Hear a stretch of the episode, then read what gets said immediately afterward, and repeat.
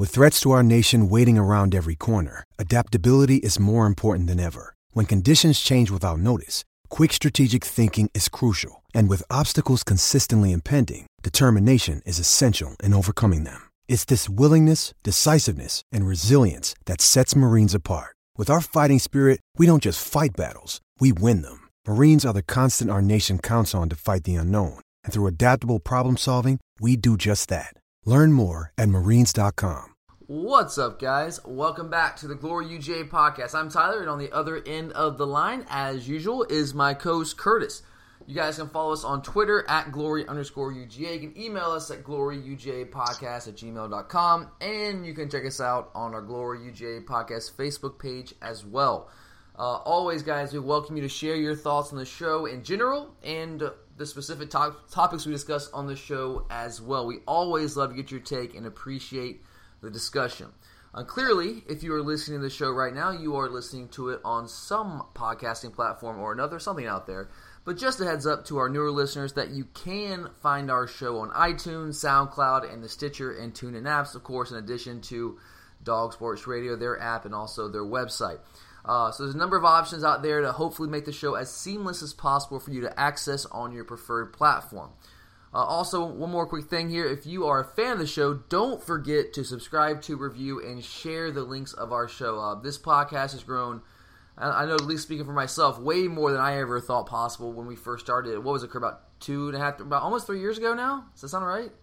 Mm-hmm. Yeah, three years ago. So we owe so much of that to all of you loyal listeners out there. So we very sincerely appreciate your support in listening to and spreading the word about the show. As for today's show, Curtis and I had a chance to make it out to the stadium on what was a beautiful Saturday afternoon to take in the open practice for Fan Day. Uh, I know there has been some unrest out there about the change to Fan Day with no pitchers and the like, and uh, just a shorter time to actually interact with the coaching staff and the players. But again, just speaking for me, I'm just one guy. But for me, I have absolutely loved the opportunity to take in a full practice the last two years, as I find that to be much more interesting and insightful than even G Day. I mean, really, I, I, get I get more out of this one open practice than I do out of watching entire spring scrimmage like that. And I, and I know it's a matter of perspective, but I, for one, welcome and appreciate Kirby's approach to Fan Day. Kurt, where do you stand on that? Are, are you kind of on my side here? Or are you going to throw in some of the old school guys who prefer the old way that we had under Rick for so many years? Um, honestly just prefer watching the practice. I mean, all that extra stuff really doesn't matter unless you have kids or something. I mean, right, other than that, if you're actually a fan of the Georgia football and just want to actually get to you know get an idea of what's going on with the team and things like that, then what we had uh, yes or Saturday was perfect. Yeah, it's so invaluable. I mean, look, I don't have kids. You don't have kids, obviously.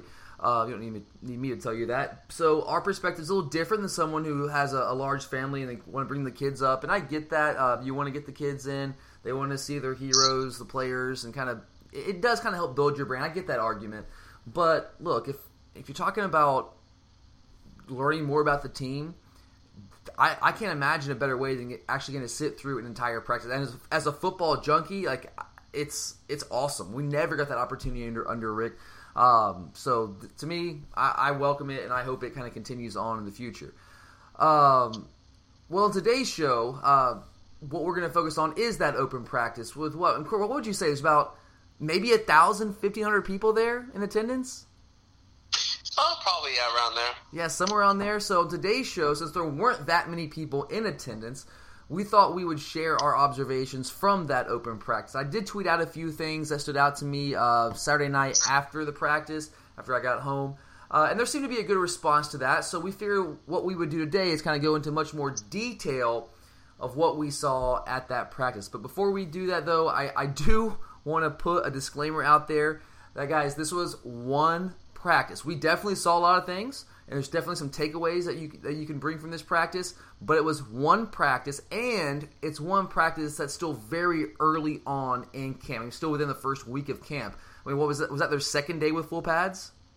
Uh, yeah. yeah. I think a second day with full pads. So still very, very early in camp. A lot of developments that can take place. So what was true maybe, or at least what we saw, might not be true a week or two from now. Guys are going to develop. That guys are going to move up. So definitely want to make sure to put that out there. A lot of the young guys are, still trying to figure things out, so it's, it's hard to draw any definitive conclusions. But I, like I said, I do believe there are a number of things that one can take away from this practice, and also uh, the way we structure practice, um, and really the way any just even high school team, any college team structures practice. There's a lot of things going on at all times, and I would say the pace was definitely picked up from any practice that I've ever been a part of. Um, what I'm used to seeing. So there's a lot of things going on uh, at any one given time. Uh, and also on different ends of the field. So it really is impossible for one person to see everything. You just can't because there's multiple things going on in different parts of the field at every single moment. So, um, so just putting that out there. And Curtis and I, we did sit in different parts of the stadium. So hopefully between the two of us, we can cover most of what went on. Maybe what I was watching, Curtis uh, wasn't watching; he was watching something else. So hopefully we can cover most of what was going on. And of course, uh, there's still always the matter of interpretation. Different people can watch the same event and take different things away from it. So, what we detail here today is our evaluation and interpretation of what we saw. Just ours, no one else's. It's what we saw. Doesn't mean we're right, doesn't mean we're wrong. We just want to give you our take and what we saw. We thought some of you guys might appreciate that. So, with that disclaimer out of the way, Kurt, let's go ahead and move into the discussion of what we saw at the open practice on Saturday. Now, I want to start with our biggest kind of generalized takeaways, Kurt. So I'll start with you, my man. Uh, what was your maybe one big takeaway in general from this open practice? Um, to me, I think the biggest thing is just uh, how much our defense has improved. All right, so dig, dig into that a little bit more. What did you see defensively that that kind of was a positive development. Uh, one thing that really got me about our defense, I saw that I didn't see as much last year. Is I think our speed has increased overall in the defense. Um, a lot of the guys are flying to the ball a lot quicker than I've seen in the past.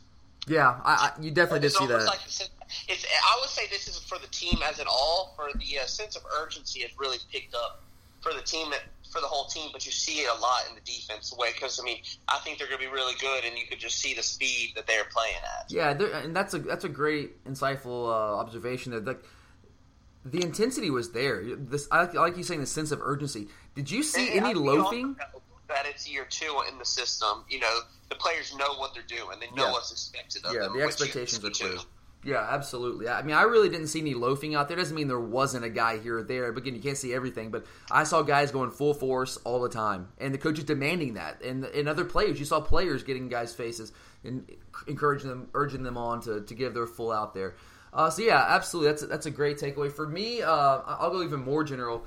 I just think across the board we have better quality depth. Emphasis on the word quality. Did we have depth last year and the year before, sure, we had guys on the depth chart. You know, we had two and three deep. Doesn't mean they were great quality. But now, if you look at the depth chart, the two, the three deep, we have high level players across the board at all levels of the positions, whether it's first string, second string, or third string. There are guys pushing each other. You can see the competition rep in and rep out out there. So that quality depth, I think, is going to pay dividends for us as early as this year. I absolutely do. Know. A lot of that quality depth is young, especially in the secondary. Um, man, is is everyone in our secondary in the two and three? Are they all freshmen? It seemed that way. When you're looking at LeCounte, you're looking at Gibbs, Speed, Stokes, Brini, seemed that way. But so they're young, but those guys can play. They absolutely can play. So just that quality depth. Uh, I think you see, like you kind of alluded to this. Just in general, more speed, more size, more depth out there than what I've seen in recent years out of this football team. So that was very encouraging to see. Actually, seeing that in an entire practice. Uh, all right, let's move away from the general here into more specific here. Let's talk about specific players for a few minutes. I want to start by identifying the players that stood out in a, in a positive way based on their play, and also those that may have disappointed in this one isolated setting. But let's start with those who stood out. All right, give me a couple guys that off the top of your head here just kind of flashed you, stood out to you? All right, for this, I'm gonna do one on defense and one on offense. Um, right. Offensively, um, I think I know who you're gonna go with. I'm gonna let you. So I'm not gonna steal right. Appreciate it. Appreciate so I'm gonna go with uh, Bryce Ramsey. Um, you know, he's not expected to be the starter, and I don't, and I don't think there's any chance of him really to be the starter. But the thing was that you know, most of his career, if you watch practice or anything that he's done, he's, his throws, you know. Not really. He doesn't always throw a catchable ball, but at practice out there, I mean, he's really pushing, he's really competing.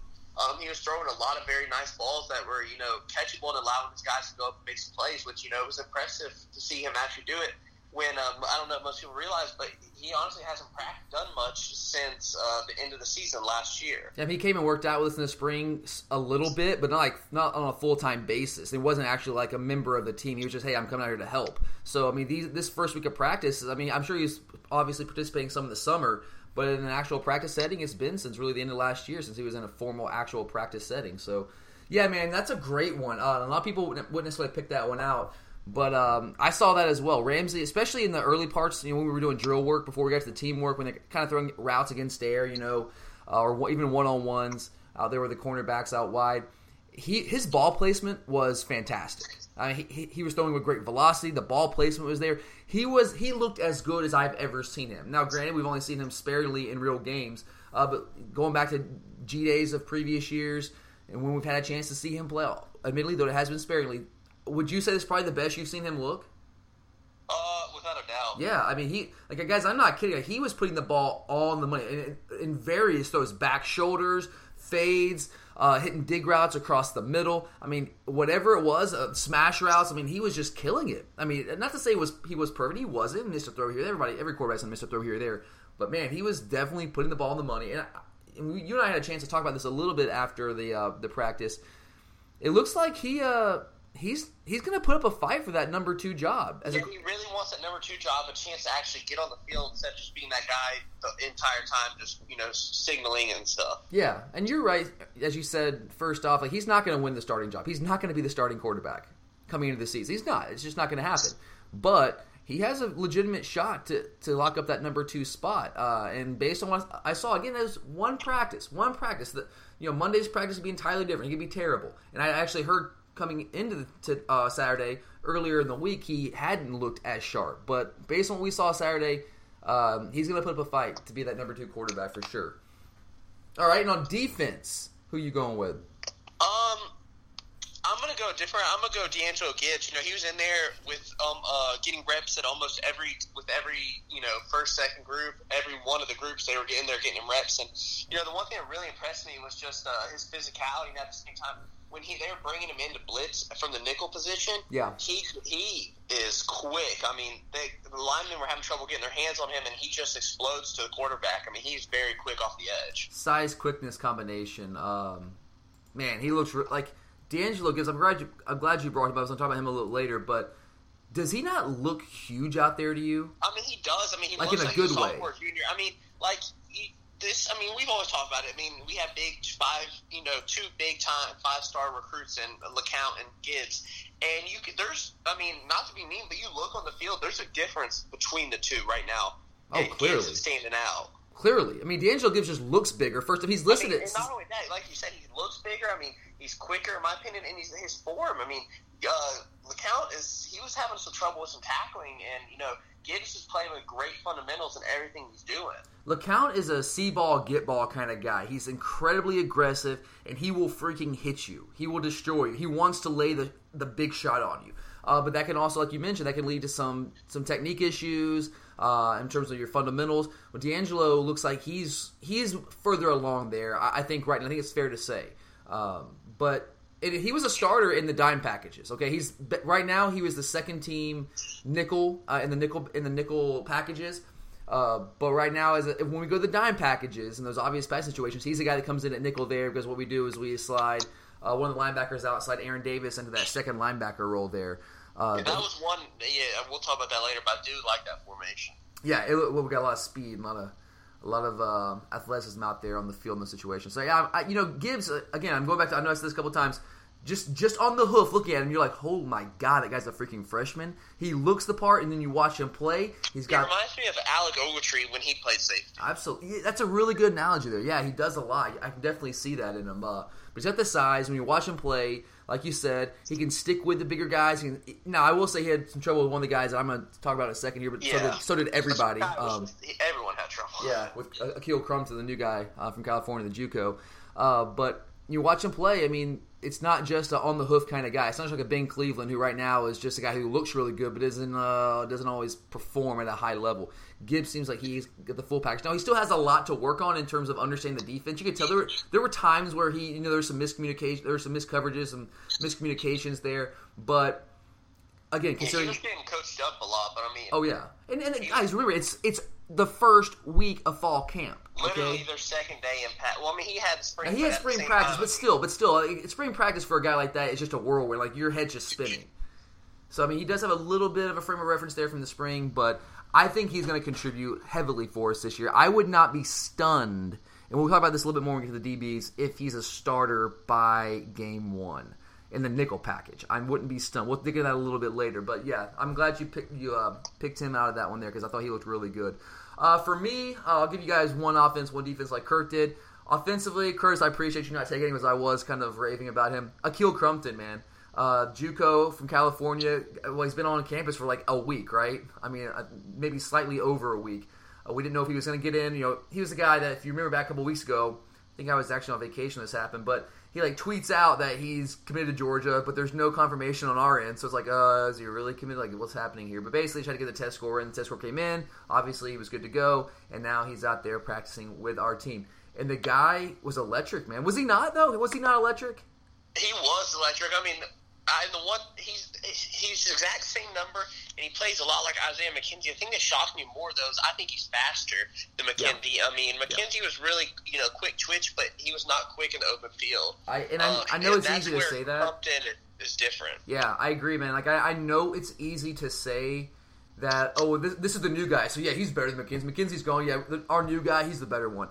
I'm not saying he's better than Isaiah McKenzie. I'm just saying I, I think watching him play, I think he might. He's just as fast, just as fast. But I agree with you. Might be a step faster, a half a step, a third of a step, a fourth of a step faster than McKenzie. And he's definitely got that quick twitches. I think he might be even more elusive than McKenzie. Is that fair to say? Uh, yeah. I mean, again, one practice. We saw this one practice, but it, I, w- I was blown away by it. And maybe a large part of that was because I wasn't expecting that much, and I watched the receivers heavily because that's a position I'm concerned about. I watched the receivers and the offensive line heavily. Uh, not concerned about, but I'm just curious to see if th- those guys can um, give us a little something out wide. And he was not a guy that I was looking for. I was looking for J.J. Holloman. I was looking for Riley Ridley. I was looking for Javon Wims and Terry. See what these guys looked like. But Crumpton was the guy that flashed me more than the other guys. Doesn't mean the other guys didn't. They all had their moments. They all look good, and I actually feel really good about our, our wide receiver core right now.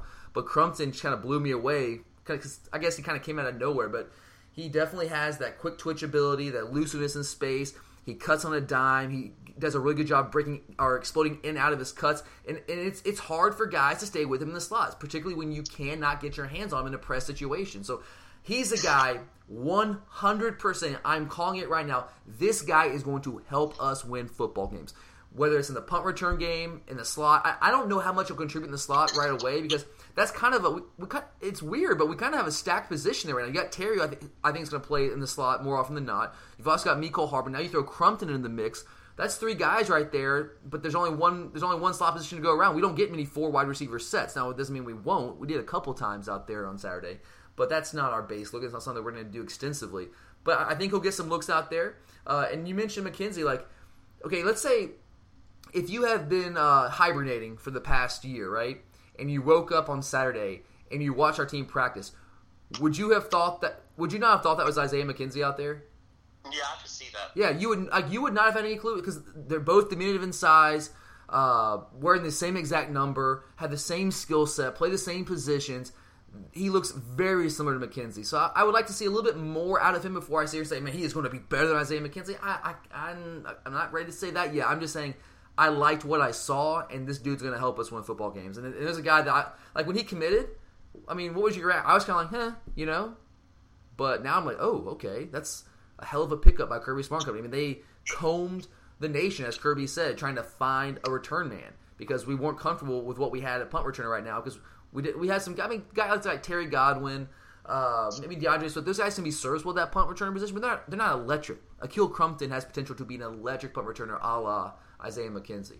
Uh, then defensively, dude, like I, I, I'm sorry, I can't go anywhere else than Roquan Smith. I, he is going to be a monster. One of the things I tweeted out is, and I, and I, I will stick by it. After watching him Saturday, seeing the, I mean, he was so good last year, but he's put on so much good weight. Uh, he, he's got so much versatility. Whether it's it's playing between the tackles, it's blitzing and, and pass rushing situations, playing in space. He can do it all. And it's just hard for me to imagine after watching him, again, one practice, but watching him in this one practice, that there is a better inside linebacker in the SEC, including the guys at Alabama, with Shaun Dion, Hamilton, and Evans. I mean, I just, those guys are great. They're really good. But it's hard for me to imagine someone being better than Roquan Smith at this point in time. Am I, am I like, am I just Am I going on too up too far on a limb there with no, him? I mean every t- he was he was in the middle every single play. I mean, he, he he was rushing the passer a lot more than I've seen. Did you pick up on that? Yeah. Especially through the A gaps. We're doing a lot of double a double A gap, gap blitzing in some of those third down situations. We were doing some situational ball. Uh, so very interesting to see that. But I mean, he was he was a force at all times. He was he was making plays at the line of scrimmage between the tackles. There was one play in particular uh, where he was one on one with Sony Michel out on the right side of the line. Uh, Sony gets a look, uh, basically a swing pass from Eason, and they're one on one. No one else out there. It's if he misses him, Sony's going to get twenty plus yards. Maybe he can go for a score, but Sony couldn't do anything. Roquan ate him alive. I mean, it was either a, either a right at the line of scrimmage, like a zero yard gain, or maybe a one yard gain, but absolutely ate him alive. So when you have that ability to play in space in modern day football, which is what modern offensive football is all about, is getting your playmakers in space. A guy like Sony Michel, and letting him make plays, make guys miss. It didn't happen, man. And I, I know that's one isolated incident, but that's what I've seen from Roquan for a year plus now. And I just I think he's poised to break onto the scene in a major, major way this year. I think he's going to be a guy that nationally people are very well aware of who Roquan Smith is. I think he's going to be that kind of player for us this year. All right, uh, well, let's unfortunately move on to the other side, uh, the more disappointing side of this. So, Kurt, who did you identify as maybe? Again, I, I want to be fair here. This is one uh, practice. I know I keep saying that, but I do want to keep it in context here. But in this one setting, who were some guys that maybe are a little more disappointing to you? I had two players that really disappointed me, and they're both on offense. First off, I'm going to go with Jeb Blazevich.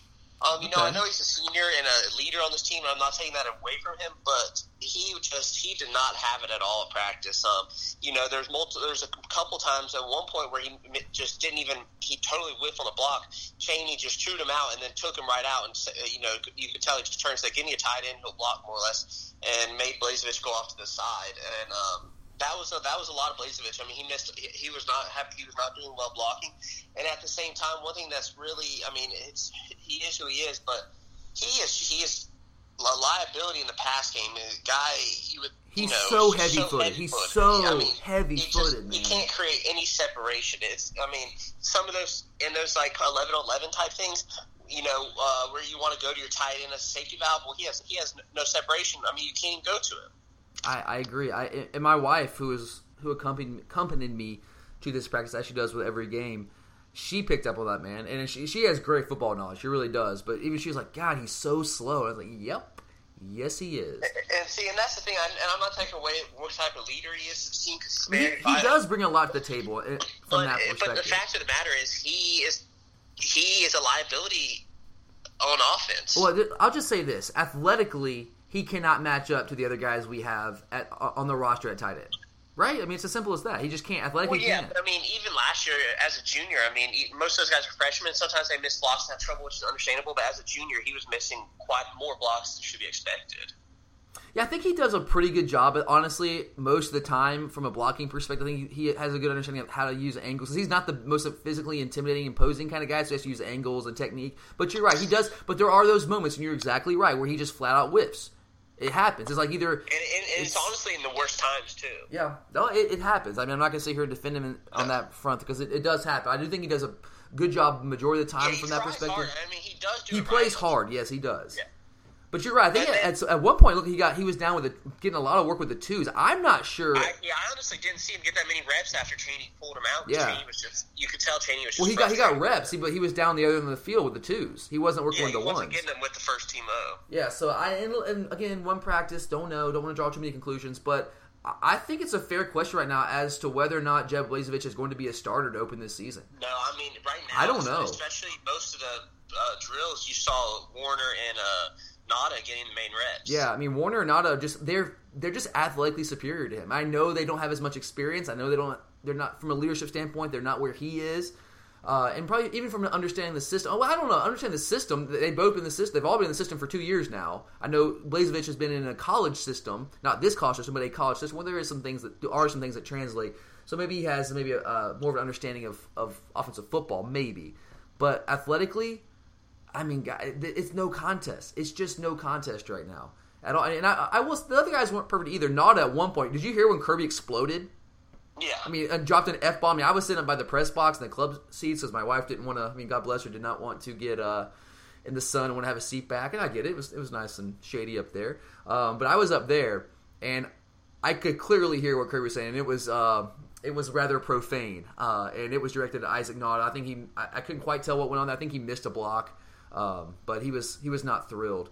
But yeah, uh, I'm with you on Blazevich. I like the guy. I really do. He's the kind of guy you want on your team, right? Yeah. Like, you want a guy like that on your team, but he just he just can't match up athletically with some of the other guys. I, I, don't. It'll be interesting to see what his role is as the season progresses. Yeah. All right. And, and, um, you said one more guy? guy. Yeah, one more guy, and I'm gonna go with uh, Dyshon Sims. I mean, it was, it was just a it was a it was a joke watching. Um, I, I would go with a uh, disaster. Would be the word I would choose. I mean, it, it was it was embarrassing, honestly. I mean, I know it, the biggest thing is you know some of those freshmen we'll talk about later. You know, they're they were they were getting you know work too, but the thing is, I mean, that's their uh, literally. We'll go back to it. It was only their second day in full pads with full contact. They're still trying to get to the speed of the game and everything. Sims is, I think, what a fifth year senior now, and it, yep. it was it was terrible watching him. I mean, Ledbetter ate him up. He had no chance against Jonathan Ledbetter. He had no chance against anyone, really. I mean, yeah, I mean, he couldn't no, no chance. It, it, particularly speed rushes, which which was I was somewhat surprised surprised with my perception of Sims throughout his time in Athens at this point was because he's primarily played guard. He's played some tackle. He's primarily played guard, and he's the kind of guy, kind of like uh, Brandon Kublanow, who plays on roller skates, who gets pushed back in the backfield. Uh, but seeing him out there at right tackle, he was getting eaten alive by speed rushers. He, he could not stop anyone on the edge. They were just running by him with impunity. Like he couldn't get a hand on them. I mean, it was just I, I, man, it was it was highly concerning. I know it's just one practice, and I, like I said earlier, I don't want to draw too many well, I mean, crazy conclusions. I know but, it's one practice, but this has been his whole right. Career. We have, exactly, and that's you know, and somebody you know, it was a fair point. I was I mentioned that on Twitter that the offensive line I was still concerned about, and somebody's like, "What? what you can tell that from one practice?" And okay, fair point. But again, like you just mentioned, this is not a an isolated setting. I, have seen these guys, most of them that are in the starting groups, with the exception of Kinley and Pat Allen. Uh, I've seen these guys for years now out there on the field. So it's not just seeing them one practice. What I was looking for is to see them take another step, to see them improve. And I didn't see that. I did not see any improvement from what I've seen from them in previous years, which has been lackluster. So yes, I was concerned, and I know it's one practice. I, I readily admit that, but it was. I'm. It did. not There was nothing there to assuage my my concerns on that offensive line. I, and for my disappointments, I have Sims listed here as well. Um, and I have one of his other offensive line mates on that first unit, and that's Pat Allen as my second guy. Yeah, uh, he was definitely definitely the, there too. The, the, he just he's in no way is he an upgrade from what we had on the interior last year. Are, are you in agreement with me on that? Yeah, I really am. I mean, I'll get into it more on the offensive line, yeah. but you know, I, he, he was he's got to go. Like it's just like the what was the issue we had last year on the offensive line? Clearly, we did not have the size, the girth inside and to the, move the people, is, and he can't do it. And he's getting pushed back. And Trent, Trent, and he was a lot of the time he was going against Trent, people like that. And Trent didn't have a great practice, but and when Ledbetter was against him, oh my God, Ledbetter made him look like the kid was playing youth football. It was bad. It was bad. I and yeah, we'll get into it more on the offensive line here in a minute. But he just right now is not he's just not equipped to fix the problem we had last year. The problem we had last year is we didn't have the size up front, at least on the interior, to move the interior of the defensive line, to create running lanes. We didn't have it, and Allen does not solve that issue. And maybe right now he's the best we have. If that's the case, holy crap, we're in trouble. Uh, I mean, it just, and I know the young guys are young, and they're probably not ready. Again, this is like what we said, the second day in practice in full pads. Those young guys aren't ready yet. But by God, they need to get ready fast because we're it, it's we're going to struggle again to run the football, at least as well as we, we want to run the football, if Pat Allen and Dyshon Sims are starting players for us and they play significant snaps. That's just based on what I've seen. That, that's my interpretation. Hope to God I'm wrong. I, I really do. But right now, it, it's I'm, I'm definitely concerned there for sure. All right, let's run through a position by position look here just talk a little bit about each position. Um, before we get out of here today, we're gonna we're, we talked a little bit about quarterback. We talked about Bryce Ramsey, but let's start with the quarterback position. What did you see from Jacob Eason? Um, it was hard to see a lot on 11 11s because, as we'll talk about, the offensive line was terrible. But the one thing I did notice in general and stuff is that um, his decision making seems to be a little bit better, and he's throwing a better ball. Yeah, absolutely. I mean, the ball looked better out of his hands. Uh, I, again, it's hard to tell um, without seeing a little more up close, but I thought his release was a little quicker than what it has been. I think he's shortened that to some degree. Uh, I did the ball look better come out of his hands. I mean, he clearly has the strongest arm of the three. I think uh, Ramsey would probably be number two, but I think Eason's got a he's got a crazy strong arm, which we all know. Um, but his ball placement was really good. He seemed more in command out there, understanding where to go with the football. Uh, I like what I saw. The accuracy was much improved, and, and that not surprised me. Times that, that that if a ball wasn't completed, it was his fault. Right? Yeah, exactly. I mean, think about all the times last year where guys were running wide open down the field, and he just couldn't hit, he didn't hit them, and he didn't put the ball on. That was that was all on him. But that did, that wasn't the case. He didn't complete every pass. He had to throw quite a few balls away, as you said, because the offensive line in those third and third down situational uh, segments of the practice uh, he was getting a lot of pressure, especially up the gut in the A gap, and had to roll out. And I think we were working on some rollouts too as well. There's what it looked like. Couldn't, hard to tell, but looked like we were working on that. But getting a lot of pressure in his face. Receivers weren't always in separation. He had to throw the ball away quite a few times. But uh, in a continuation of what I saw from him in spring practice, I, I did remember. I know I've said this a couple times, but I got a chance to see not just G Day, but also the first scrimmage of the spring. And in both those settings, I thought when he was given time, his accuracy was significantly improved, and I saw that again Saturday. Not perfect by any means, no, but I think I still maintain that he's poised for a, a, a big step here in year two. I saw nothing to kind of make me back off that claim on Saturday. What about Jake Fromm? Uh, you guys all know I have a major man crush on Jake Fromm. What did you see from him? Um, he started practice off a little rough, but I think he got more comfortable as more he warmed up. Um, the, the one thing I did notice that you know, I mean, we knew his arm wasn't as strong as Eason. I was a little shocked at um, there were some times where he just hit the ball floats a little bit with him, and I think as he gets older and gets a little bit more used to things, that that won't happen as often. But there were, uh, I mean, he was picked off three times, and the one well, one of them was off, not his fault. I mean, it was batted down. Keon Keon made that great play yeah, where he bats it down, picks the it off. Two other yeah. ones were horrible I mean, decisions. That one, that was the Aaron Murray pick too. You got to think about that. Yeah. Um, that that reminded me of Aaron Murray. That Keon bat down. But other than that, the other two were balls that just floated. Well, but other than that, one, I mean, one of, they were both both those both those picks were very uncharacteristic, terrible decisions by Jake Fromm, and one of them was in the end zone, and it was atrocious. Like he threw it right to like three defenders huddled around each other, like a terrible and, I mean, he decision. threw it to a guy who had been looked terrible the entire practice. Yeah, in the in the middle of the end zone too, which is you know there's uh, that's obviously where a lot of traffic is. Yeah, Eric Stokes, by the way. Uh, if you're going to throw the ball like that, throw it throw it to the sidelines. Uh, to yeah, side I'll but, go yeah. back to Eason real quick. While we said that, one thing that I did know about Eason too is that he was throwing balls where if his guy didn't catch it, no one was. Yeah. And that was a little bit different. You know, as we're talking yeah. about from where if you got to throw it to where you, know, you can't throw it to the inside, you always got to throw it to the outside. Where if your guy doesn't catch it, it's incomplete. Uh, but I mean, he, he you know he had a little bit of a rough time, but at the same time, he's made some good throws and uh, made some great throws in 11-11 sessions.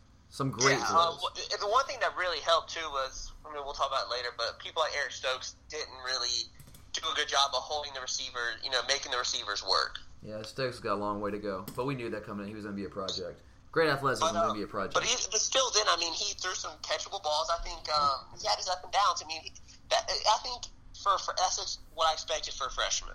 Yeah, absolutely, and I think again, let's. I think part of the issue with the criticism of Eason last year was the unreal expectations placed on him. I think pe- based on what Fromm did on G Day, people are going to when he shows the whole Bulldog Nation what he can do. I think expectations he might have raised expectations to an unrealistic level on himself there, and I think people might expect too much out of him. I will say this: I've seen Jake Fromm uh, in quite a few different settings through the years. I've seen him seven on sevens. I've seen him in live games in high school. Uh, obviously, watched him at the Army All American game. We didn't go there. We watched it on TV. Uh, watched him a little bit during the spring.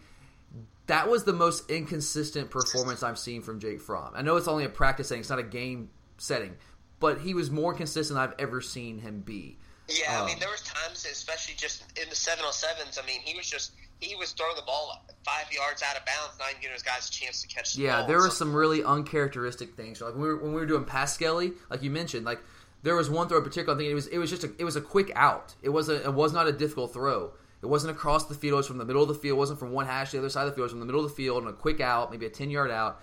And he, like you said, he overthrew the guy by like five yards. Like, wasn't even, like, not even close.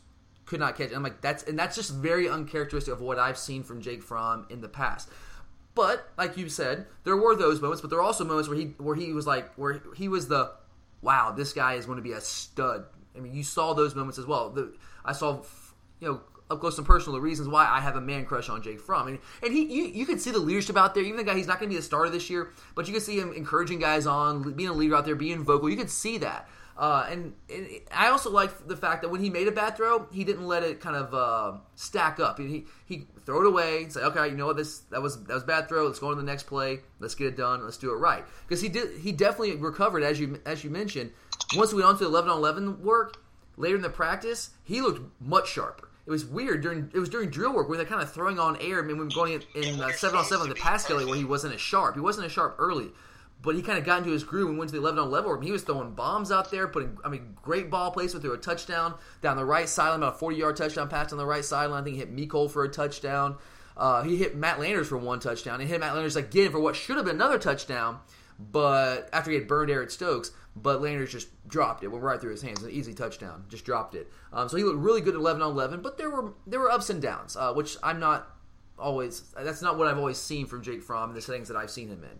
But uh, still, nothing. I didn't see anything that would discourage me from thinking this guy can be an elite quarterback. Did you? No. Yeah, down the road, I, am still uh, very high on Jake Fromm. The man crush is still very much in effect there. Uh, all right, let's move on to the offensive line here, real quick. Um, we mentioned this a little bit with Pat Allen and uh, Sims. Give me a little bit more on your overall take on our offensive line. It's as simple as this: the guard, or the right guard and center were the only ones that, to me, did a good job. But all both tackles and the left guard are a huge problem. I think both we're tackles. Gonna, we're yeah. going to do something about those those three main positions. I still would say Sims was far worse. I'm I'm far more concerned about oh, yeah, than I am. far worse Wynn. than Wynn, but Wynn also. I mean, he got he got worked. You know, just as much. I mean, not as much as. Sims, but it wasn't but, great. It wasn't a great look. Yeah, he, he. I mean, not not for the senior he's supposed to be. Um, but I mean, those three positions we've really got to do something about. But um, Gaillard, I thought, did a great job. I mean, we talked about it. Trent didn't do a ton, and I don't know if it's him still trying to get into things or if Gaillard was just doing a decent job. But you know, I thought Gail, there wasn't a lot of push from you know against Gaillard, so I, he did a decent job. And yeah. um, Kindley, he may have messed up a few reps here and there, but for a majority of the time, um, he was one of the few bright spots. I, I really liked what I saw from Solomon Kindley, and I liked what I saw from Gaillard too. Uh, he. Uh, he was look. It was a, it was an was an improvement of what we saw from Kublanow last year, at least in this one setting. Uh, he he was not getting thrown back in line of scrimmage. He wasn't getting significant movement up front uh, at the center position, but it, he was at, at, the very least holding his own. Yeah, a lot of see uh, for those who didn't come, we didn't in most of these scrimmage settings we didn't do a lot. There was maybe like five runs out of fifty. There was um, very so, little running the football. Yeah, very yeah, little. So they very they very rarely ran the ball, but you know I thought pass blocking wise he did very well for a center. Yeah, and going to the back real quickly to the running the football thing, I think again that was uh, obviously it was it was by design. I'm not sure how much that was Kirby wanting to put on a show for the fans. When you talk about G Day for the past years, he's he's openly said we've thrown the ball a lot more than we've run it because he wants to put on a show for the fans. Fans want to see points score. They want to see you know the ball in the air, and he did that. Uh, so I, I don't know how much of it was of what we did Saturday was a function of that, or maybe it was just part of the plan. You know, one day you have a, a pass every day and it, or one day you have a run every day because we did. I mean, it really was very. I mean, when we got into eleven on eleven work, it was all situational stuff. Whether it was third down work, we did goal line for a minute or two. We didn't do much goal line there, uh, but maybe it was just situationally where we were trying to put the ball in the air. But there was, you're right, there was not a ton of run the football early on eleven on eleven work, but not much after that.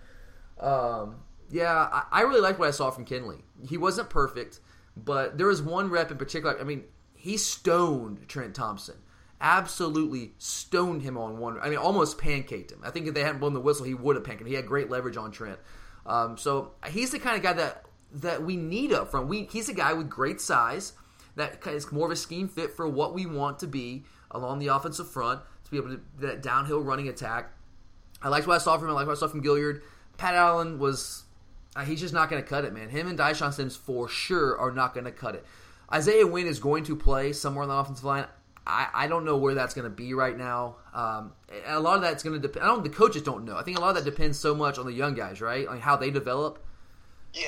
Because because for for instance, let's say uh, Isaiah Wilson or Andrew Thomas are ready. Okay, if, if one of those two guys are ready to take a tackle spot, well then maybe you slide Wynn or maybe you slide Dyshon Wims inside or Dyshon Sims inside, or let's say maybe. Uh, Justin Shaffer and Tory Johnson. They showed that they're ready on the interior. Maybe we decide to move Ben Cleveland inside, which I still think would be a good look. Um, if they're ready, then maybe you keep Wynn on the outside. It, it, really just depends on how these young guys develop, and we just don't know that see, right now. I want to touch on the young guys for a second. Um, Yeah. You know, they got quite a few reps. Um, I didn't see. I didn't get. I didn't get to see a ton of um, Andrew Thomas just because the side of the field we were both sitting on. Yeah, Um, but Isaiah Wilson, the one thing, um, you know, he's still trying to get used to the speed of the game. You can definitely tell. Um, the one thing he did a decent job on though was guys rushing to his outside. Um, you can see that's the difference in him and like a Dyshon Sims, where he's got a you know a bigger body, longer reach, where he can put his hands on those guys and just push, keep pushing them out. yeah. Um, and he had a little trouble on the inside, and I don't, you know, I think that was maybe him working on his speed. And at the same time, I don't know how much it was. Um, I saw Netori Johnson struggle a lot. Well, he's uh, yeah, yeah. He, he he's got he's got everything it takes, but uh, right now he's not ready. No, and I and see that's why I think he's got the skill set to do it, he's just not ready right now. There was a lot of miscommunication between the two. Yeah, absolutely. There, there no doubt was. And just to give you guys a heads up on what the offensive lines look like, the one, two, and three. We know the number one unit. Uh, the number two offensive line, uh, you had at left tackle, you had D'Marcus Hayes. Then you had Kendall Baker at left guard. I think it was Sean Fogarty at center. Aulden Bynum at right guard. then Cleveland at right tackle. And then the third unit, which was essentially the all freshman unit, you have at left tackle um, Andrew Thomas, left guard Justin Shaffer, center I think it was Thomas Swilly, uh, right guard was Netori Johnson, and then of course right tackle is Isaiah Wilson. And there The was one not. thing that surprised me about the, the, the sets were though is that uh, when it was the number two offense going against the number two defense, that you actually saw the number three offensive line in there. Yeah, that was that was interesting as well. So there was not a ton. There actually, I did not see any intermingling of the units. I didn't see anybody from the number two unit work with the number one. I didn't see anybody with number No, one. with what I was surprised, but yeah, Yeah, right. I didn't see any of that. And I think that's because it's so early in the in the fall camp right now that we want to give these guys a chance to do. that. I think within the next week or so, you start seeing some moving around.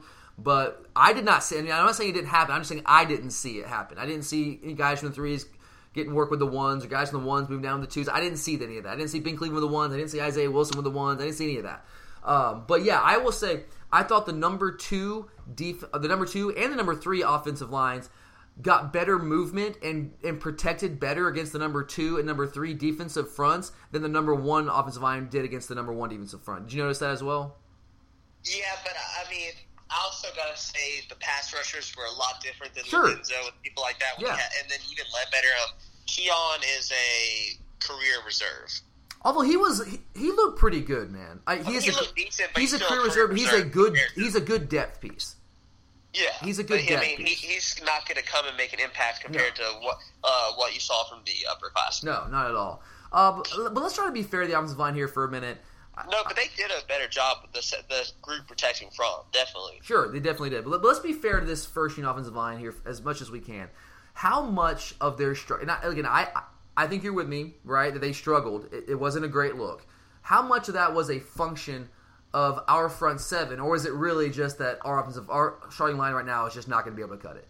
You talk about the starting offensive line. Yeah. How much of their struggles was based on our front seven just being that good? I think it's 70-30 with their our our offensive line is not that good. Our D line, I'll say 60-40. I think our offensive line is not good enough. Our D, I think our front seven is going to be really dominant. And at the same time, you know, you and I talked about this. It helps that the defense practically knew they were going to pass every time, and they they we the defense knows all the line calls, all the out, the routes, everything. Yeah. Yeah, that, that that absolutely helps, and that's why it's so hard when you see these settings. Like you see a where it's Georgia versus Georgia. It's so hard to really gauge what we're going to look like in a real game because you're right. Okay, when we're going in third down situations, 11 11, they know our routes, they know our cadences, they know all that. They understand what we're trying to do. They under, they know the, the strengths and the weaknesses of our offensive linemen. They they get all of that. Um, so it's, it's it's just hard to tell. And I will say our front our front seven is going to be nasty this year. I think I, if I have any concern defensively right now, it's in the secondary, just because I don't know if we have elite players out there right now. Um, but our front seven is going to be downright nasty. I, I, firmly believe that. I mean, Lorenzo Carter has bulked up tremendously. He, he looks the part. He was flying all over. I mean, he was he, he looked really. I mean, he, he was one of those guys I, I almost mentioned in my uh, yeah, guys that stood I out. Did too. He did him and Ledbetter and Yeah. Roquan and Natrez were the four that really jumped off. Yeah, they looked really, really good. So I, I think part, a big part of the issue was our front seven. It's just really good, and they see these guys, you know, day in day out in camp. So it's it's just hard to tell. But I, I will move on from the offensive line here in a second. I'll just say this: my concerns about this offensive line and if we're going to be able to improve, 'cause I think we have to improve up front. Clearly, we have to. My concerns about whether or not we're going to improve were not assuaged at all by what I saw. Uh, I don't feel much better, and I'll say this too. I don't feel comfortable with our offensive line as it's currently constituted. As it is currently constructed, I don't feel comfortable. Doesn't mean we can't make the necessary changes and improve up there, but with the guys that we have in the first unit right now, I'm not I can't sit here and say I want to say I'm comfortable with it. I just can't sit here and say right now that I am. Are, are you kind of with me on that? Oh no, Dad! I don't even think the coaches are okay with it. I mean, you could tell uh, Pittman was just Yeah, he, he absolutely was. I I just, but what is the is, what is the fix? So if if if you and I are both not is we got to get, I- and that's why I think we saw what we saw. You know, make, or when I made that comment, how the number three offense line composed of all freshmen were taking the reps that you would have seen the number two line take, because I think they're trying to get them as many reps as they can because they they have to be the guys that can do it. Because I think the first line, those all those guys are have reached their their peak. Um, yeah. they are who they are. And I think another thing is at the same time too is you also have to make these young guys earn it. Um, you, like I mean, you saw with Eason, uh, even in the first game, Lambert started over him. It comes with game two that he started. You've got to make these young guys earn. So they're make them make them earn it. Yeah, you have to. You 100 percent have to do like you said. They did with Eason last year. I think I, I I am of the opinion that for our offense to be as good as it needs to be for us to win any sort of title, whether it's the East or the SEC or whatever, some of those young guys, at least one or two of them, are going to have to be ready to start for us to contribute Yeah, significantly I mean, it's early have to on. be one of the tackles, and maybe even D'Marcus Hayes. Yeah. um, They're one or gonna two of to be. them, and They're going to uh, have to. maybe be. you move into guard or something. But someone's gonna we're gonna have to have a tackle or two step up. And I, and I can't sit here and say that they're going to be ready. I'm not ready to predict that. I can't say who it's going to be because I haven't seen enough of them right now in a Georgia uniform. But based on what I saw from the number one unit, for us to be success, as successful as we need to be offensively and to make a big jump on the offensive line, or at least a decent jump on the offensive line, one or two of those guys are going to have to be ready. They have got to get ready. Now, saying that, who do you think of the new guys? Who do you think is probably going to be the most likely, based on again what we saw in one practice, who looks most likely to be ready to contribute early on? Um, I think it's going to be between Wilson and uh, Thomas. you know, I didn't yeah. get to see a ton of Thomas, which I can't say a lot about him. He's he looked Like- very athletic from what I saw. Yeah, Wilson looked athletic too. Um, you know, the one thing that, especially on the right tackle, you just got to be able. You can't let people go around you. Um, I think like with a guard like Kindley, who's got some experience, they can work on the inside moves. You know Right. that thing, but his, his you just can't stop his long body and how quick he is to stop these guys from going around him. Where people like you even saw with Pike last year, who who was a little too slow and his arms weren't long enough to you know keep the guys off. Yeah, absolutely. Um, I, I, I liked what I saw from Isaiah Wilson. Now, again, it wasn't against the cream of the crop there defensively for us, but I thought he played with solid technique. Uh, you can the strength is obvious. I mean, it's Yeah, clear. when he gets his hands on people, like It's over. when they were doing some running drills, Yeah. when he was getting his hands on those guys, It's they over. were three yards back. Yeah, it, it's over when he gets his hands on. Now he didn't get his hands on everybody because his technique is still a work in progress. But if he can clear that up and and just learn what to do, he's got he physically he can pl- he can start us right now. Because one of the issues with offensive linemen starting as true freshmen is oftentimes they're not physically ready to play against grown men in the trenches in the SEC. But that's not a problem for Isaiah Wilson. For him, it's just going to be mentally. Can you can you get the playbook down and can you be good enough from a technique perspective? And, and I saw some positive signs. It wasn't perfect at all. He didn't always get his hands on guys. When he did, uh, it was game over for those guys. It was absolutely game over. So I, I think one of the tackles, either him or Thomas, as you mentioned, probably odds-on favorites to be one of the guys who are of the young guys to be ready. But I can't sit here and say right now for sure he's going to be ready. I we need him to be. We do. I just I don't know what's going to happen. I don't know. All right, let's run through a couple more of these real quick. Or I had a question about Ben Cleveland real quick. Somebody asked me about this. I want to make sure I, I um, hit on it real quick. What did you see from Ben Cleveland? Um, you didn't get to see a lot from him, to be honest. Well, he was with the two unit, uh, which was largely down that far into the field. They didn't make their way over to uh, what was it, the east side of the field, where closer to where we were, uh, some. But he was with the twos. Does he? You, did he look like a guy that can contribute for this team? I think a guard, yes. Uh, That's what I'm saying, man. Okay, look, look, those coaches see these guys practice in and practice out. They know far more about football than I will ever know, and I typically always defer to them. But I just don't get the Ben Cleveland at tackle thing. I don't get it. I think he's a made, a perfectly made road grading guard. Okay, with his because his his obviously his strength is his strength, his size and his strength, and that's what we need. We need size and we need strength on the interior. He's a he would seem to be a perfect fit for that. Now I know he doesn't bend that well, and that's been his, one of his weaknesses for a while. He doesn't have great uh, ankle flexibility. He doesn't have great flexibility in general. Doesn't bend all that well, but he doesn't have the foot speed to play tackle. Left tackle, clearly. I don't think he has the foot speed to play right tackle at this point, from based on what I've seen. I, I, I think he would be a, a much better fit at a guard. Um, but didn't see him play guard, and he, he was there some la- a good bit of, the time last year. But moving back to right right tackle in the spring, and it looks like he's going to stay there for now. I just and then, uh, Pittman, man, I defer to him, but I just I have to. That's one thing I just I, I wondered. I'm curious there. All right, let's move to running backs real quick. What'd you see? I mean, like you mentioned, we didn't run the ball a ton uh, in You this particular much practice. from any of the running backs other than Swift. Yeah, it was a lot of. We saw some balls being caught in the backfield. Uh, I saw Elijah Holyfield bust off about a 30 yard touchdown run at one point. Uh, but again, that was I thought against. Holyfield and Swift looked better than Herrien.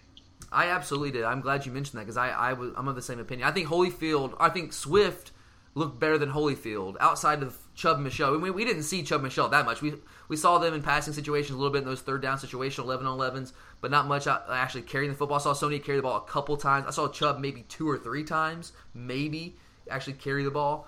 Um, but Swift, he, he like he's as advertised. You know, in terms of his his agility, his quickness, and, I, and watching him in high school, I knew that he had he, he could run between the tackles.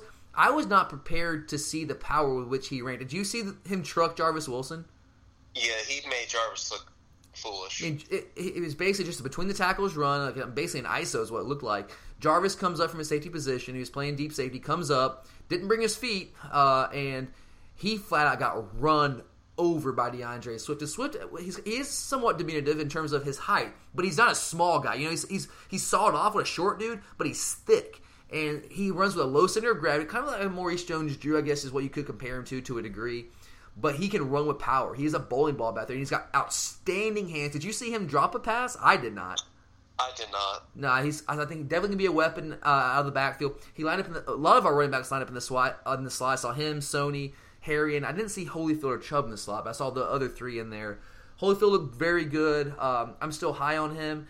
I just don't know if how much. Is, I think we're recruiting over him and Herrien. Um, if you think about guys like D'Andre Swift and Zeus coming next year, maybe James Cook if he jumps in the fold. But I thought I did think he looked better than Harry, and that's just me. Um, but that's that's what I saw there from the running backs, wide receivers, tight end groups. Here, I had my eyes on them quite a bit. What did you see from them? Um, I saw a, a lot of the freshmen making. They got to learn routes.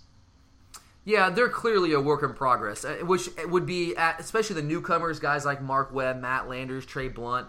Just from the technical standpoint, they've been on campus or they've been in, in pads for two days and have been in practice for what a week. So that's clearly going to be an issue. Um, but I was very satisfied with what I saw from our receivers. Were you? Yeah, especially Matt Landers. He made some nice plays. Yeah, and I wasn't expect honestly of the. I, I was very in, intrigued to see the freshman receivers. He was a guy that I wasn't expecting that much from, but he looked good, man. I mean, he was really tall, really skinny, really lanky. Almost like a Fred Gibson looking dude out there. Got Marlon Brown's number fifteen on, but uh, he's not the fastest guy, but he's got really long strides, so he eats up a lot of ground. He's almost all leg. Um, they go get the ball at the top top of the route. Obviously, made a couple big pet, couple nice catches um, vertically down the field. Liked what I saw from him. Looked like Mark Webb was the one getting some work with the ones. Did you notice that? I did. Which I was definitely somewhat taken aback by. But I, I want to preface that, or I just want to, you know, put throw this out there that I'm not sure how much of it was that a function of Webb really impressing this and the fact that J.J. Holloman got hurt at the very beginning of practice. So, like, I wonder, it, has J.J. been the one getting to work with the ones? But then he got, it looked like he hurt, may have hurt his knee. I'm just speculating there. He was doing some running on the sideline on, on the in the end zone with the trainer. Look, he had some sort of wrap on his right knee. I don't know. He was running fine. Um, maybe a little bit of a limp, but he, it didn't seem to be too serious. But he was out for most of the practice, so I don't know if that was why Webb got slid in there. Maybe Webb has just been impressing this first week. He was going to work there regardless of what was going on with J.J. Holloman. But uh, he looks good though, right? Like his body. Yeah, he does. I mean, it's, he definitely looks like a true freshman. Yeah, he looks about six two. He's got a he's got good size there. It's definitely nice to see a different body type in the number eighty one uniform than what we had with Reggie Davis. I think he's a guy that's going to make some plays for us this year. I don't know how many, but I think he'll, he'll definitely contribute. I think J.J. Holloman will too. I didn't see him yesterday. I was hoping to, but based on what I saw from spring, I'm still high on him. Um, so yeah, Webb is getting some looks there. The, fir- the, the number one wide receivers out there uh, were Ridley, Wims, and Terry Godwin in a three wide receiver set. I did see Webb out there quite a bit. I saw Ahkil Crumpton get some looks in the slot with the ones. He was working mainly with the twos, but he did get some looks there. With the twos, I saw mainly uh, Jayson Stanley, Mecole Hardman, Matt Landers. Uh, Chigbu was there. I think when we went to a four wide receiver set with the ones, Chigbu jumped in there. Um, but uh, I liked what I saw from those from those positions. I feel really good about wide receivers. I know had, there's not much in the way of proven talent there in terms of production. Terry's probably the leading guy returning in terms of overall production, and that hasn't been that significant. But I really like the talent level of that position. Did you happen to see Tyler Simmons' injury? No, I did not. Yeah, I, I saw it happen. Uh, he went up for a catch. It was an outstanding, outstanding catch, kind of a whirly bird type catch. where he turned around, uh, caught the ball in the air, fell down, uh, and he landed on his stomach. It looked like he might have used his wrist to brace his fall. And it's reported that he does have some sort of wrist injury. We don't know how serious it is, but you could tell immediately something was wrong. He was on the ground there for a second, and something was wrong uh, which sucks. If, if it's serious, that's not a good thing because I think he's poised to do some things for us as well. I know he was working with the threes before he got hurt, but I really like what he can bring to the table. He's one of those guys that can get vertical with his speed. But I'm really high on what we have with the receivers. I know people are going to sit here in the offseason and say, well, Georgia's receivers are a question mark, and I guess until they do on the field, that's true, but I think they will definitely answer that question. Uh, defensive line, we talked a little bit about this. What did you notice from the defensive line? Um, really, it's about as as expected. Yeah, Trent was uh he wasn't spectacular. Uh, he wasn't dominant, but that's kind of been Trent, Trent's mo. You know, like he can be dominant anytime he wants to be, but he isn't always dominant. You know. Uh, and today, or Saturday was one of those days where he just wasn't dominant. He had his moments, but he just wasn't dominant. Ledbetter, as you mentioned, looked fantastic. Um, I like what I saw in Malik Herring when he was with the threes. He's definitely a guy that can help us uh, with that five technique body type. Uh, saw some good things there. Um, trying to think else on the defensive front. Tyler Clark, I thought looked pretty dang good. John John Atkins held up really well at the point of attack. Really, we when, when they didn't run it much. When the first unit did try to run the football, our first unit front seven was was almost in, I don't say immovable, but pretty pretty dang close to it there.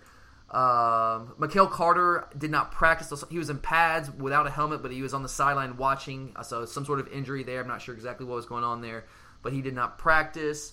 Uh, Daquan Hawkins Muckle looks like he's put on, he's lost a little bit of weight. Uh, looks like he's moving around a little bit better. So I like what I saw there. It's a pretty good looking defensive front.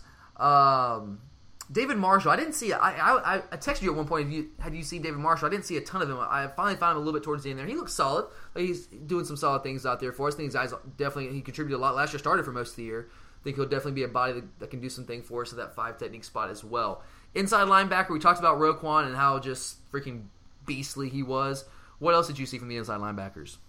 Um, Natrez was looking really, really good. Um, he was flying to the ball. But one thing I found very interesting was, um, especially when you saw Georgia go um, no, no running back, they would take Natrez out, blitz Roquan, and then keep um, Aaron Davis in at the other inside linebacker. Yeah, it seems like we feel more comfortable with Roquan in those dime situations. But that's our dime package essentially.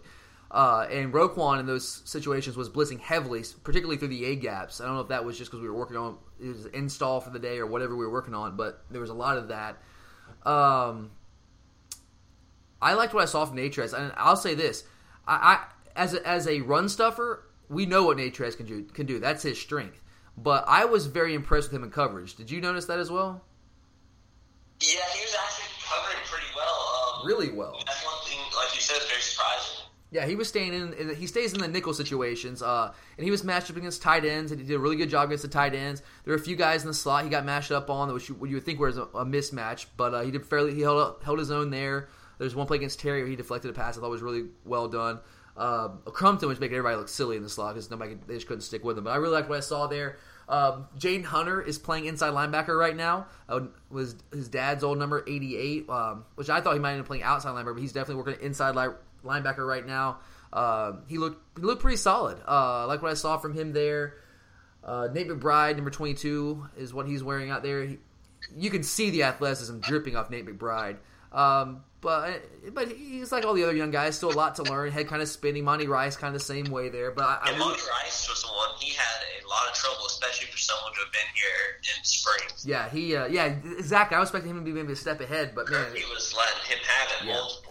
Kirby Kirby lit into him multiple times, absolutely, and uh, so that was that was interesting to see there. But I'll say this, man, our depth again going back to my overall takeaway, the depth at inside linebacker compared to where we were last year. Are you freaking kidding me? It's not Yeah, even close. you we didn't need Reggie Carter. I don't think I saw him take any reps in the 11 Zero. I did not, and I was watching the ones close. I did not see. I saw him take zero snaps. Reggie Carter with the ones, zero. Not to say he doesn't at some point, but I did not see him take any. Um, but think about our depth this year compared to last year. Like when when Natrez was hurt last year, obviously Reggie Carter had to come in and be our our, our um, tag teammate there with Roquan. When when Roquan or Reggie had to go out, we were bringing guys like Johnny O'Neal and Ryan Rankin into the game. Those were our, our top backups. Juwan Taylor, Tae Crowder. But now this year we've got Monty Rice, you've got Nate McBride, you got Jade Hunter. The the the upgrade in quality depth is just absolutely obvious. It's crazy. Uh, outside linebacker, real quick, what'd you notice? Um, you didn't see much from Bellamy, but you saw a lot from Lorenzo. Um, Keon made a couple nice plays. Um, you could tell Beal's still a little out of it, trying to get comfortable. But he looks athletic. He looks he looks yeah, the he part. Looks incre- I mean, especially uh, Very uh, quick first Just step. thinking and watching him in drills, you can just see his athleticism. Yeah, absolutely. Uh, D'Andre Walker's a guy that we've kind of been hard on in the past in terms of not making much of an impact at all since he's been here. But he, he his body has been reshaped in a very good way. Did you notice that?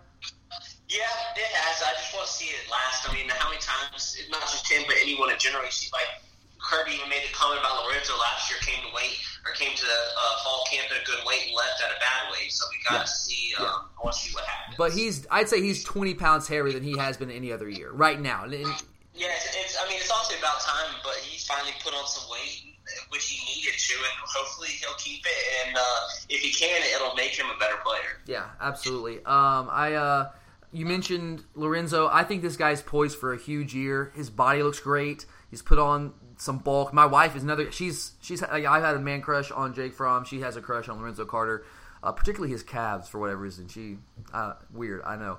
Uh, probably too much information there. But uh, even she was like, "Man, he looks so much bigger." And I was like, "Yeah, he's definitely bulked up." And he clearly has. And like you mentioned, he's all over the place, playing with great energy. He was getting after the passer a lot better, and uh, he's you know worked with Chuck Smith some this offseason, uh, doing some private coaching there. And I'm, I'm hesitant. Uh, I've been burned on, on Lorenzo before because you guys, if you listen to the show for a couple years, you know I've, I, for a long time I've said his his physical upside is as high as anyone on our football team, but he just hasn't tapped into it for whatever reason. Um, his, he, he's kind of relied on speed. He's tried to rely on speed. He's got to work on converting speed to power better, which I think he's. He, he's seen, I saw a couple moments where he was flashing that uh, on Saturday. So I, I, I he looks like he's poised to become the Lorenzo Carter we thought he was going to be from the get go. I just I'm cautious there because I've been burned on him a little bit before. I'm, I'm in wait and see kind of mode. See it when I believe it mode with him. Um, Thinking about outside linebackers, outside linebackers. Jaleel Laguins was getting work with outside linebackers. Um, did you that? I, okay, I I couldn't hear exactly what they were saying out there. Stuff when Kirby went off a couple times, you could hear it loud enough and clear enough. It, it seemed at one point that Davin Bellamy, Kirby, I know, got in his face, and he immediately went off the field and was like gesticulating to uh, looked like a graduate assistant or somebody. I couldn't quite, I didn't didn't recognize who it was, but he was gesticulating, kind of complaining about something. It seemed, it, from, and from that point on, I did not see Davin Bellamy work with the ones at all. You know what I'm talking about? Did you see that at all? Um, I didn't, then again, I didn't see him do much. Oh, All right, but did you see him working with the twos a good bit for the second half of practice? I just didn't see him coming. Yeah, I, it seemed like he got demoted. I mean, and, and guys, if you're not familiar with how practices work, you can get fired. I mean, my coach used to always say, "You're fired," and that didn't mean like you don't, you're never playing that spot again. Just mean like, "Hey, get the hell out of here for the rest of the day, and you, we'll start fresh tomorrow." So it looked like he got demoted for at least the second part of practice after getting uh, catching the ire of Kirby Smart there. So I did not see him work with the ones much at all after that. While he was working with the ones prior to that point. So I don't know, just a little something I observed there. Uh, defensive backs here, what stood out to you? Um, not too much. I mean, it's about the same old. Yeah, I mean, look, we we have a we have a lot of steady players back there with Dom, uh, with Aaron Davis, with Malcolm Parrish, DeAndre Baker. But the question remains in my mind with those guys who are returning. Yes, they are steady. Yes, we can trust them to know what to do the majority of the time but are they elite players? I don't know if I was convinced they are yesterday. Were you? No, not at all. I mean, Parrish was. I mean, I I know you. You and I differ how we look at Malcolm Parrish. At one point, I thought he I thought he stuck on the receivers really well yesterday, but there was one point. I think it was Terry Godwin. He was matched up with. I think it was Terry uh, down the right sideline. Uh, there's a jump ball in the end zone, just man on man there, and uh, Terry just. Terry. It, it, it was it not offensive pass interference? It clearly was. Like I, well, they, it was, they were both pushing. they were jostling, and Parrish got pushed down, and so Terry gets the pat gets gets the touchdown. Parrish was looking for a flag. I I was there, I probably would have called the flag there. Although I've always leaned to the defense since that's what I played and coached. Um, but uh, yeah, I thought he looked pretty good, but. I don't know if we had anyone dominant out there. Like we said, D'Angelo Gibbs was working with the twos, and, and the nickel package is what it looked like. Okay, so we had uh, Aaron Davis, who was a safety last year, in the nickel package. He was our starting nickel, and J.R. Reed was back there with Dom Sanders as the safety tandem. When we went to dime packages, Reed stayed back there as the safety. Uh, D'Angelo Gibbs came in and it was inserted at the uh, nickel back, whereas Aaron Davis, as we mentioned, was moved over to the second linebacker spot. Natrez Patrick was taken off the field. We saw a lot of blitzing from that nickelback position. Uh, a lot, a lot of we working on a lot of pressures there. It was interesting. A lot of creative pressures we were getting on guys, and a lot of games where we were working up front. Um, but that's kind of how it looked there. Richard LeCounte was working mainly with the twos. I don't. I didn't see LeCounte getting with the ones all. Did you? No. Nah, but and I'll say this about LeCounte. I, I do think I'm I, just kind of recap what we said earlier. He is a little bit behind Gibbs, I think, right now, but he he plays with great aggressiveness, very very fast. He's a completely see ball, get ball type guy, and he wants to hit you. He wants to hurt you, uh, and uh, he'll take you to the ground. I mean, everyone's taking everybody to the ground, but he was taking people to the ground. So I really, I think his future is still very very very bright. He was shadowing Dom Sanders almost everywhere. I think he's going to be the heir apparent to Dom uh, after next year. And that's pretty clear right now. Things go according to plan. Um, Ameer Speed. That dude is huge, was he not? Yeah, very, very long. I mean, you hear he's six three, you see that on the roster, but he's every bit of that. Like, there's no exaggeration. He was every bit six three, very long. I think he's a guy that has a very, very bright future for us. Eric Stokes, we mentioned, uh, number 41 out there, working along, uh, I guess, the opposite of speed. He was getting, uh, he, he, he was struggling. Let's say that. Um, the one thing that got me about him was that he was getting beat speed wise by receivers, and that was supposed to be his because strong. He, it's the trail technique. He he clearly was struggling with just simply how to work the trail technique. Because uh, he's got he's got great speed and he's got track level speed, but you're right. Guys are getting behind him, which is like, how does that happen when your greatest attribute is your speed? But we knew he was going to be a project coming in, and the th- good thing is he's not going to have to contribute right away. He'll be in the two or three deep, but he's not going to be expected to contribute heavily right away. I think Speed's going to be that first guy off the bench, probably. Uh, Tyrique McGhee, um, yeah, he didn't stand out to me. Did he?